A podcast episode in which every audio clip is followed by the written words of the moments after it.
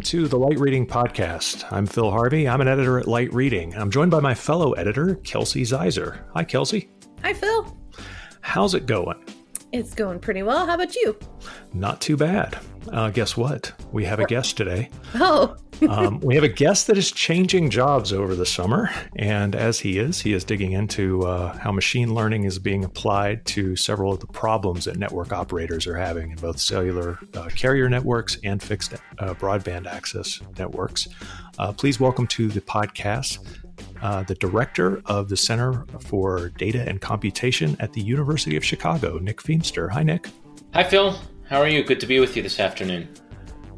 Great to be with you as well. Thanks for uh, joining us. Um, so, Nick, you were previously a professor in the computer science department at Princeton University, and you've taken the new job at University of Chicago uh, over the summer. Have you uh, have you completed the move uh, from from the coast to the middle of the country?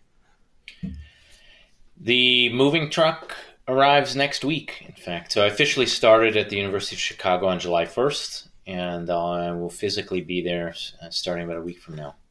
Made a couple short trips uh, through July. So, well, welcome to uh, to Middle America. Um, Thank you. we, we all feel smarter that you've arrived. Um, Thanks the, a lot. Uh, so the the the uh, CDAC, as it's called at the University of Chicago, is all about data science and artificial intelligence research. Um, what uh, uh, what? Let's start out by talking about your new role. Um, so, what what are you going to be doing in your new role? What uh, what all does it entail? Absolutely. So, let me just tell you a few words about the center first. Um, thanks for teeing that up. Uh, the Center for Data and Computing is is a is a new center at the University of Chicago. It started uh, late last year. Um, so there's been an, an, an, interim director. I'll be sort of the first non-interim uh, faculty director there. Uh, and the, the mission of the center is to be an incubator for uh, all kinds of multidisciplinary uh, research involving data science and artificial intelligence at the University of Chicago. So there are a couple of important phrases there, but one of the key phrases is is multidisciplinary. So, right. uh, as we as we know, uh, machine learning, AI, data science are pretty much uh, touching and transforming just about every domain and discipline, including networking, which we're going to talk about today. Yes. Uh, but uh, the center uh, aims to basically think very broadly in terms of how it brings different people together on campus to solve uh, new exciting problems from uh, things that we're very familiar with, like communications, to uh, health and medicine, to broader questions about um, uh, policy and society, for example. The idea is basically that um, it should, you know, basically pushing the leading edge of, of data science research as well as tackling some of those important and interesting research problems where the data science hammers can be brought to bear. So we hope to see new data science, machine learning uh, research uh, as well uh, come to fruition as uh, we try to tackle new problems with these tools. Excellent. Um, yeah, the uh, multidisciplinary is very important uh, for, for, sure because I, I, I, think that one of the um, uh, you know, one of the things that that, like you pointed out, that this artificial intelligence is just going to affect everything, and I guess having having several different views of it is going to be, um, you know, a, a, better place to start. So because it sort of might have this cascading effect, um, you know, on society and uh, and and different industries as we go, I guess. Absolutely. Uh, now, there, there, as we mentioned, there, there are a whole bunch of industries that uh, that data science is already affecting. Um, but another thing I think that's worth uh, worth observing, and I think will will sort of come to light as we as we talk today, is that uh, many of the methods and underlying problems cut across areas and disciplines and, and even industries. Um, so, for example, problems in uh, detecting outliers in time series data and doing that at, at scale, at high volume and high speed uh, as we'll talk about, that's a you know problem that's very important in computer networking. It's also important pretty much anywhere where there's there's high volumes of time series data. Um, you can imagine a lot of a lot of different scenarios where that comes up. So, as you mentioned, um, the multidisciplinary aspect is a cornerstone because you know in solving a problem in data science and machine learning in one particular area, uh, the hope is that those methods, techniques, systems will be broadly applicable to a range of, of problems across a, a variety of different areas. Right, exactly. And Nick, in a recent paper, you discussed some of the everyday tasks that service providers are tapping um, for machine learning, such as provisioning, performance, and security. Um, do you have some examples of unique use cases for machine learning?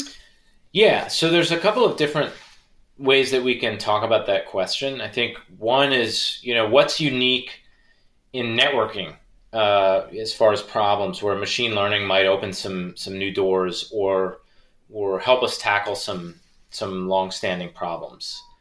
And the other is what's new for machine learning and, and data science. Uh, and I think we can, and what problems does networking present where we might see some the need for some new uh, techniques or technologies in, in machine learning and data science. So let's talk about both.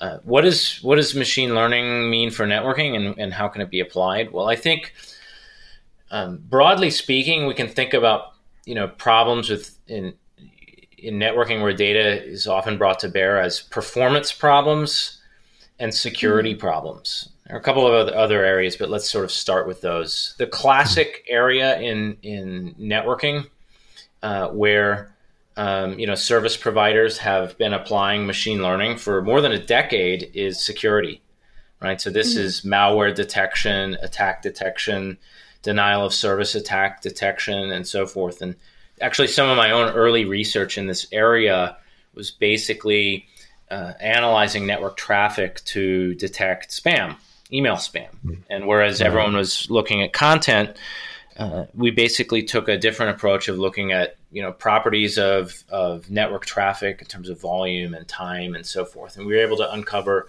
uh, some new approaches and methods uh, there.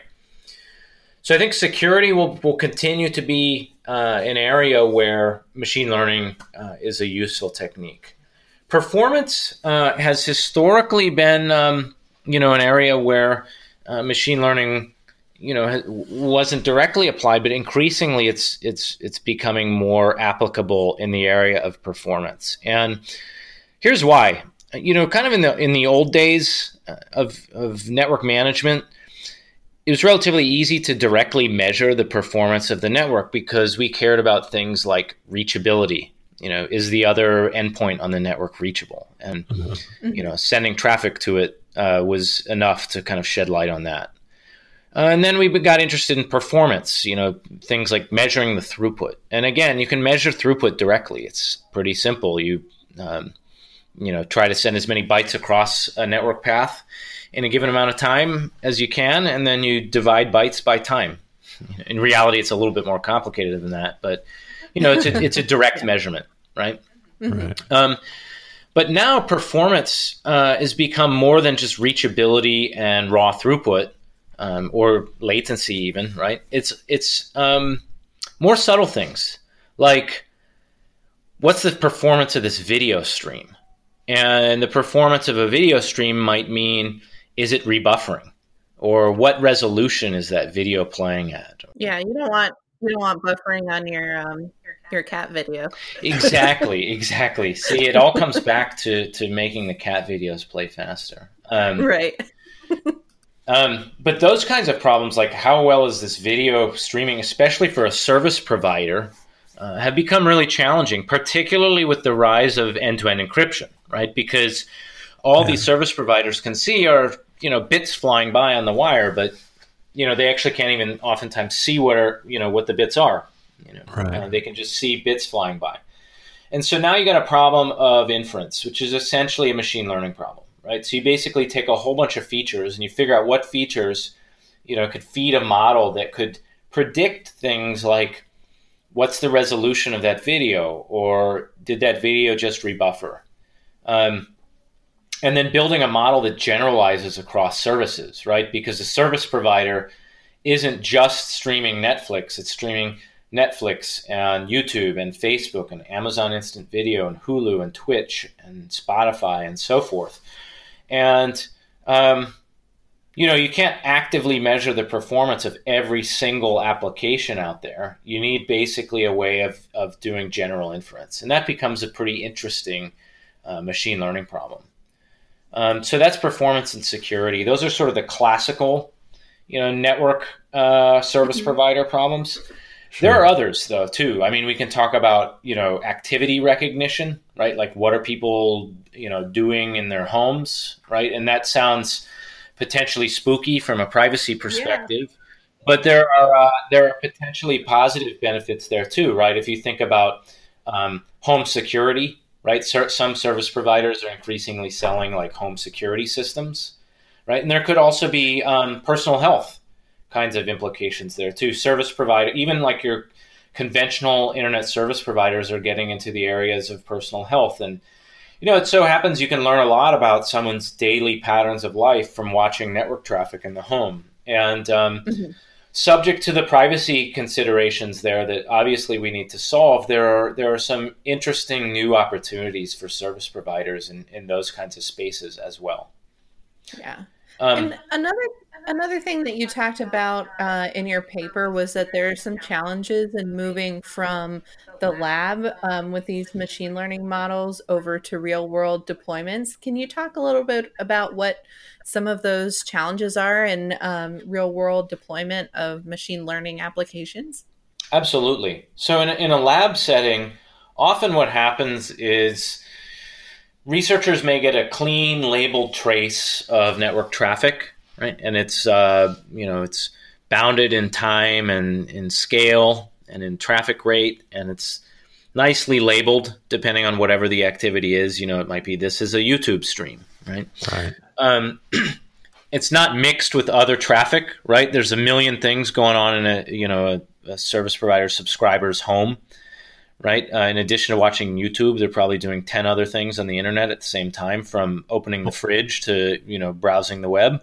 Right. Uh, and you know, in a lab setting, you don't have to deal with you know all the the factors that come in with you know the traces aren't aren't clean, right? So that's. Mm-hmm that's certainly one one aspect. But um, I would sort of boil it down to scale, right? So a service provider, um, you know, a large service provider would be dealing with tens of millions of subscribers, mm-hmm. and so something that works well on a single trace of, of network traffic in a lab may work less well when it scales to tens of millions of subscribers.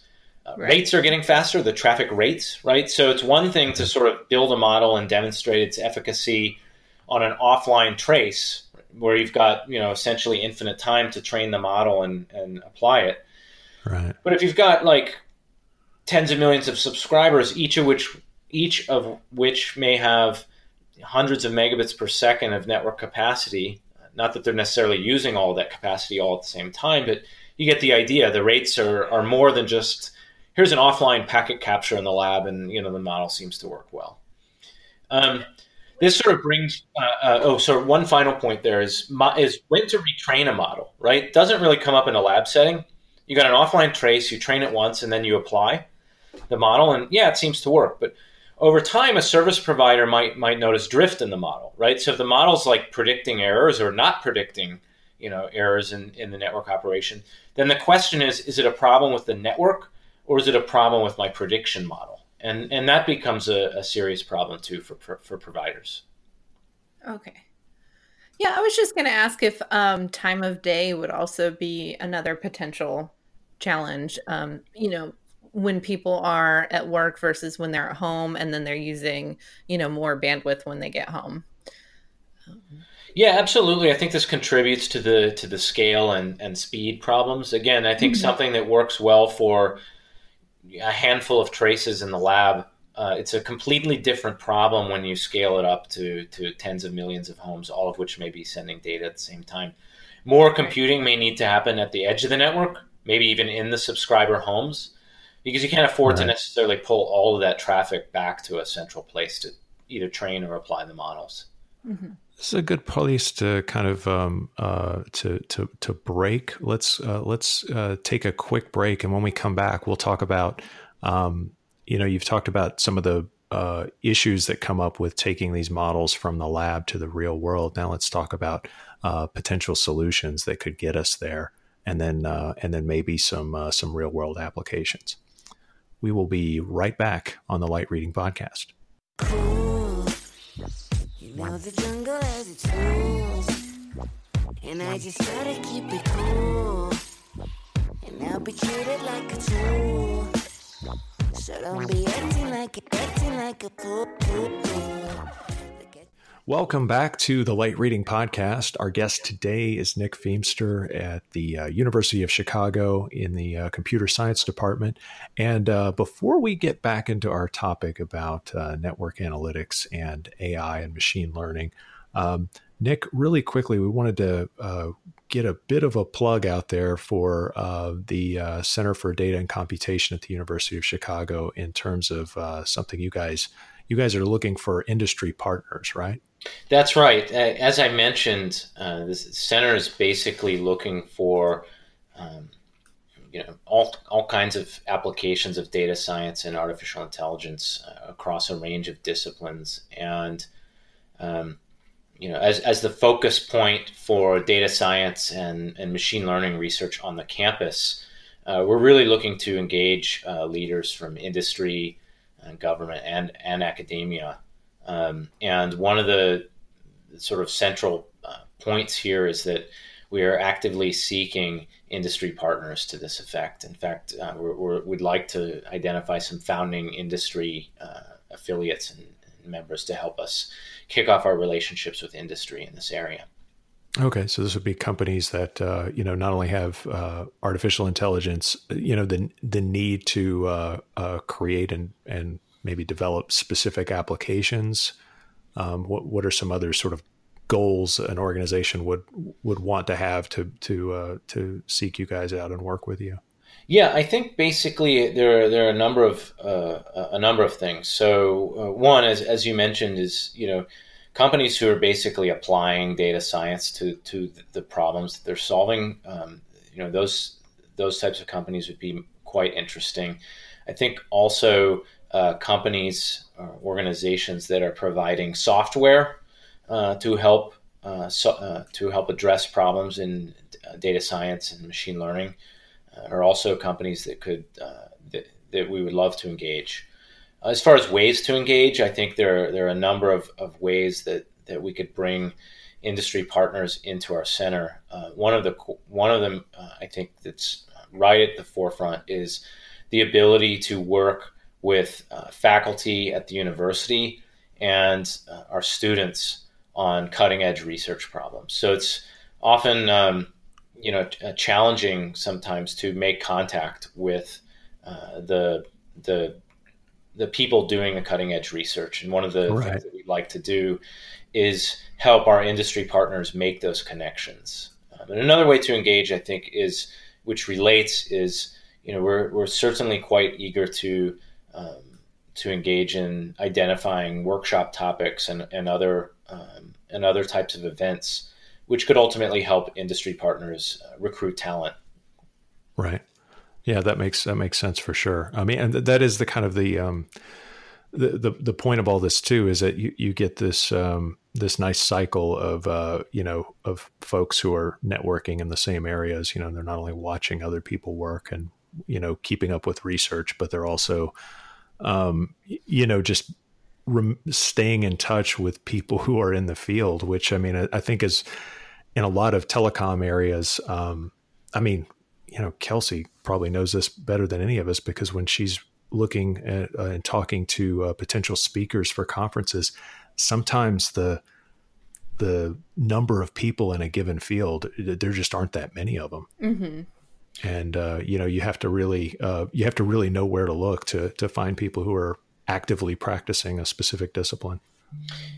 Yeah, that's right. So I think basically the you know making those connections ultimately helps the students and the and the researchers in, in, engaged in the center as well. And I think one of the other uh, the, one of the other challenge areas um, is, is, in networking particularly, but I, I think across disciplines is access to data sets. And I think basically that's another topic area where um, or, or another touch point, I should say, that becomes increasingly important uh, for university researchers because, as we know, uh, in some of these areas, uh, the models uh, you know, depend on having access to uh, significant quantities of labeled data or yeah. at least significant quantities of data.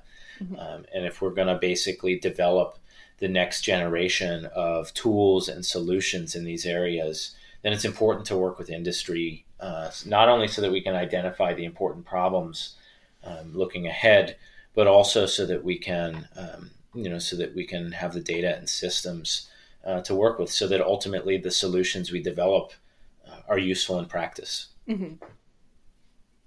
Sounds good. Um, so before the break, we were talking about um, you know some of the uh, challenges that are happening with um, uh, as you're looking at the uh, in the lab, uh, you know, machine learning applications and some of the challenges of sort of moving those uh, to the real world.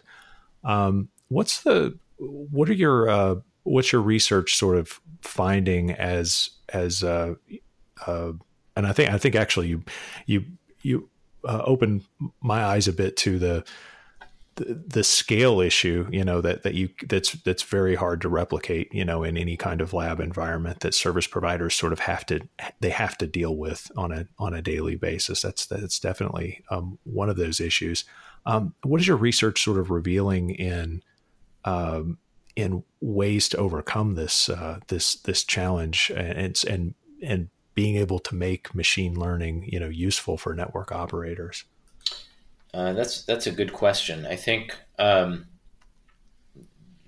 I think one thing we've learned so far, I think, is the importance of of sometimes working backwards, right? Because and by that I mean working backwards from the problems uh, and and the, the questions that operators have, uh, because uh, machine learning uh, solutions ultimately provide some kind of output, right? And often that's a prediction, right? That might be a prediction of performance or a prediction that a failure occurred uh, or uh, right. prediction that an attack is underway. And um, that's fine, but ultimately, you know, what those systems do is just generate more alarm bells. And, you know, service providers have enough alarm bells. Yeah. Uh, they, they don't need to know necessarily that you know a subscriber in this particular block you know just had their Netflix stream rebuffer. Um, that, right. I want that, them to know. ultimately, that's right. You sort of uh, feed into something that produces some actionable outputs. Otherwise, you've just got more lights on a dashboard. And um, right. You know, I think basically you ask for solutions, and I think um, that's not a solution. Although part of, I guess I could say part of the solution is realizing that you have a problem. and I, I think, um, you know, this is something that we're that we're, you know, very quickly discovering as we work on these types of solutions is that, you know, it's not just enough to raise alerts. You need actionable outputs. Yeah. It, it's it's also I guess it's about getting the when you say actionable outputs, it's about getting the data in a form that service providers can go. Well, like you said about the the rebuffering thing is a great example. It's a, it's such a um, a minor level problem to an individual subscriber. It may be a pain for them, you know, in the moment, um, but there's no need for you know them to necessarily take action. The system will probably correct itself. Um, and and so what but but if but if enough people have that problem then it needs to escalate to a level you know maybe there is actually a network uh, you know a, a, blockage an outage something yeah. something that's that's going to result in a performance problem and it's like how do they how do they get that threshold of information in just the right way so that they're not just inundated with that's right. something's happening something's happening. You know? yeah that's right. And, and this you, i mean you asked about solutions too. I mean this is something where i think um, it's you see differences from the lab setting to the field. And also i think yeah. it points to some some interesting solutions because longitudinal trends in other words trends that that sort of play out over time can provide really important clues And conventionally, when you know we've applied machine learning, you know, in this in this field to the lab to various kinds of you know performance and security problems, we haven't looked at longitudinal data, right? Because you get a data set, and then uh, you work with the data set, you build the model, and you know it looks okay.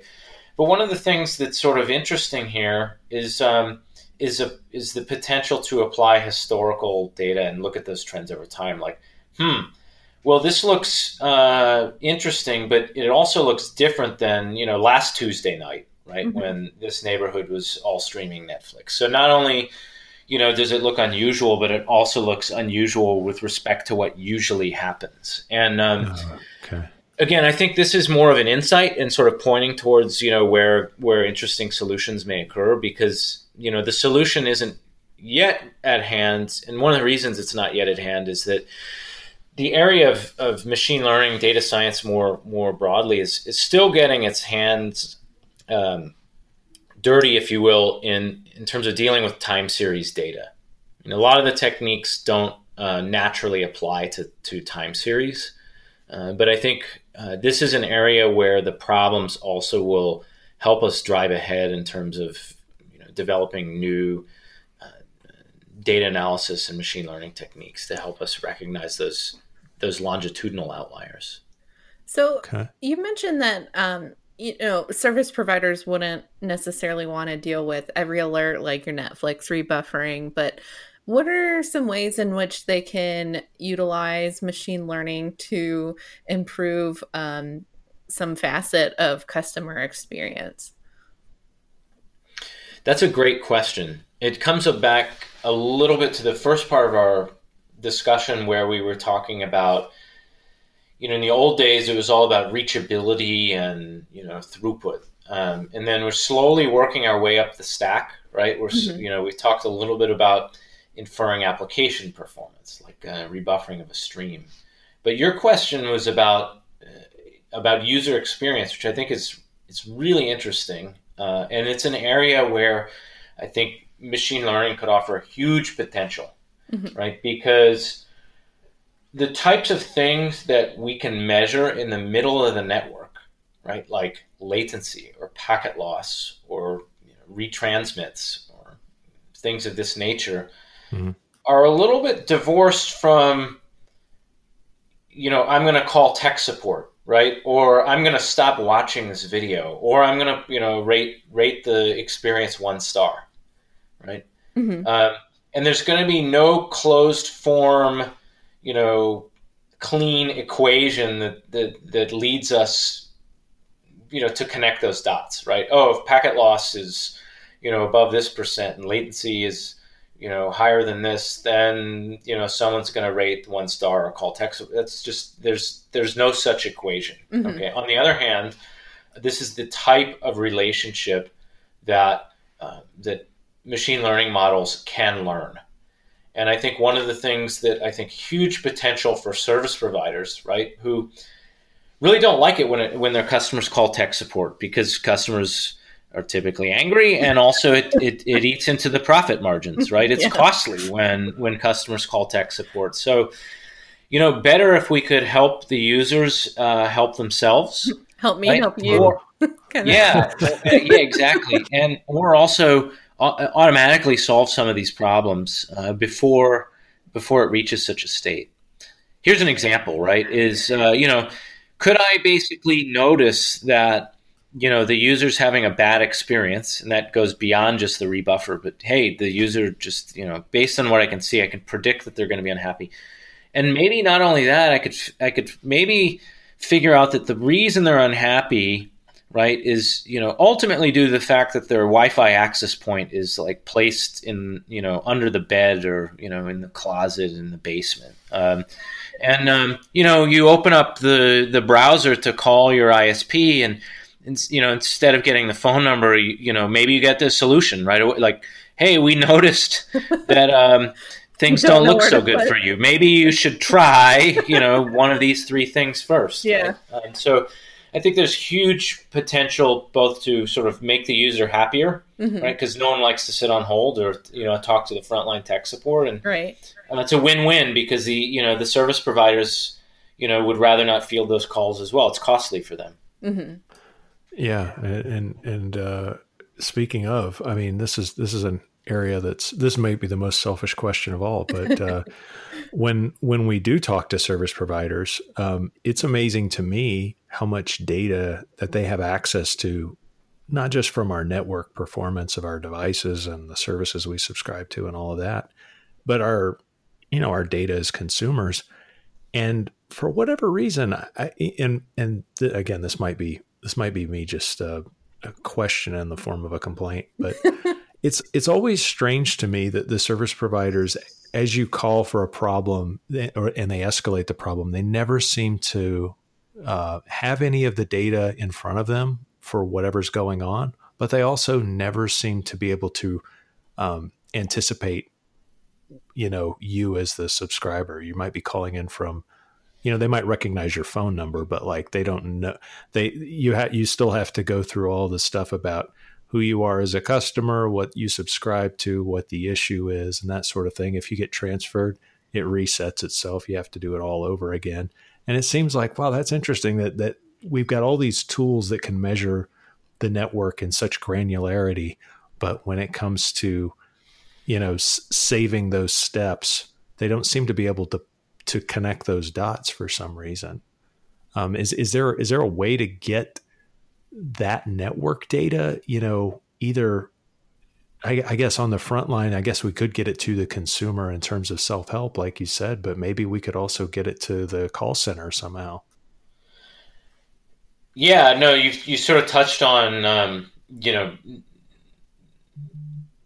structural organizational issues and, and how data flows through through the organization which um, you know in a sense um, you know we could certainly tie it back to the to the broader problems of, of just managing data and, and dealing with with with, um, with large amounts of data mm. I think you know not having worked in a call center we can certainly only speculate here but you know certainly having talked talked to many network operators and service providers, um, you know, it's often not a problem of gathering data, right, or even measuring the network. Huh. That's fairly well in hand.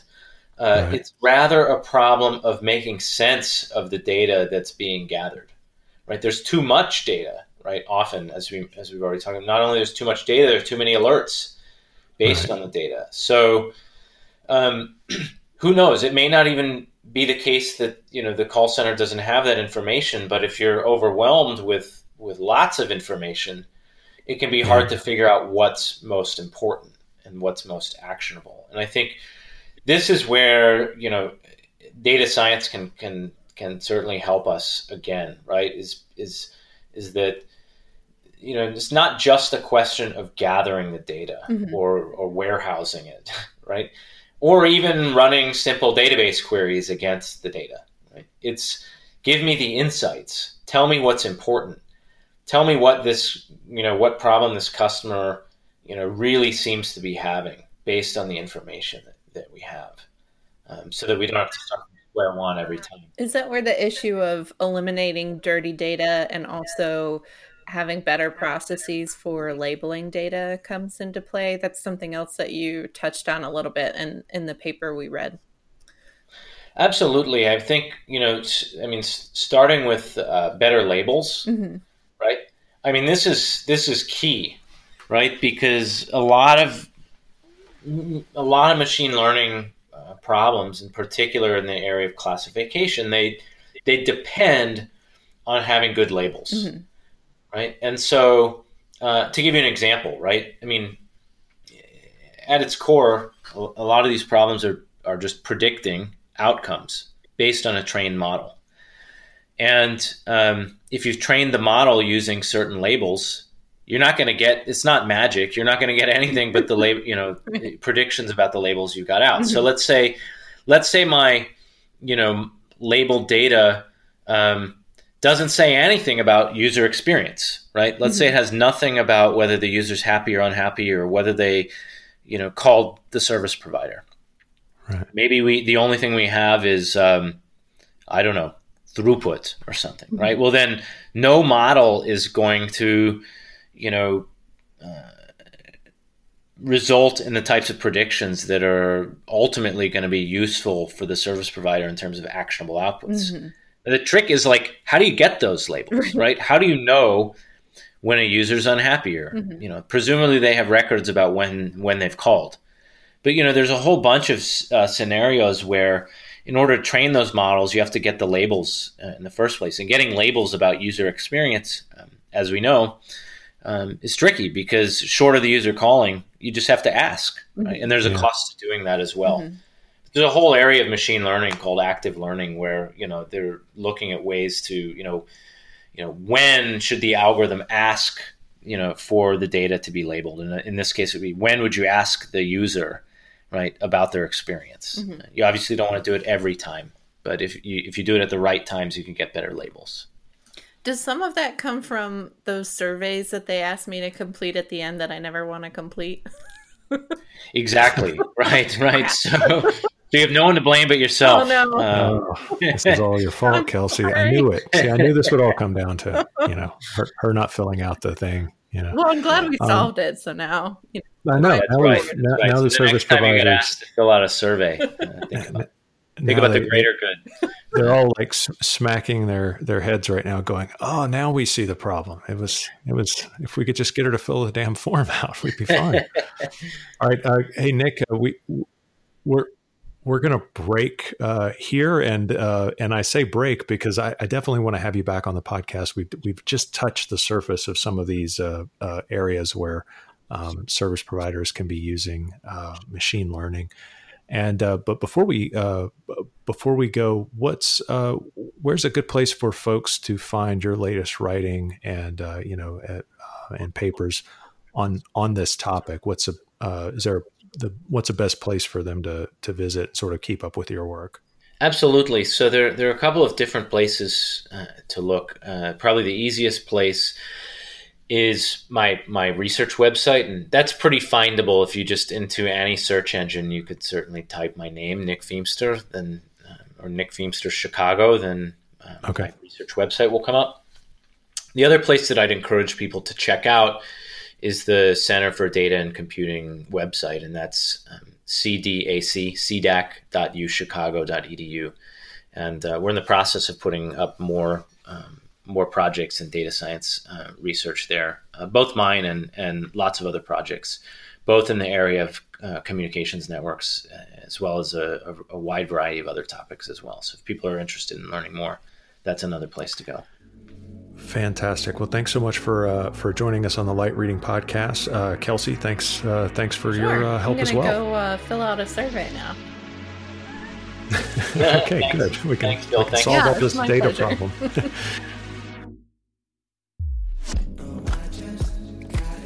Thanks for listening to the Light Reading Podcast. This podcast is edited and produced by Tian Fu in New York. Our show notes are all available at lightreading.com. As a reminder, you can get the Light Reading Podcast from Apple Podcasts, Google Play, Spotify, SoundCloud, and dozens of other platforms and apps. Thanks again for listening, and thanks for getting your telecom news from lightreading.com.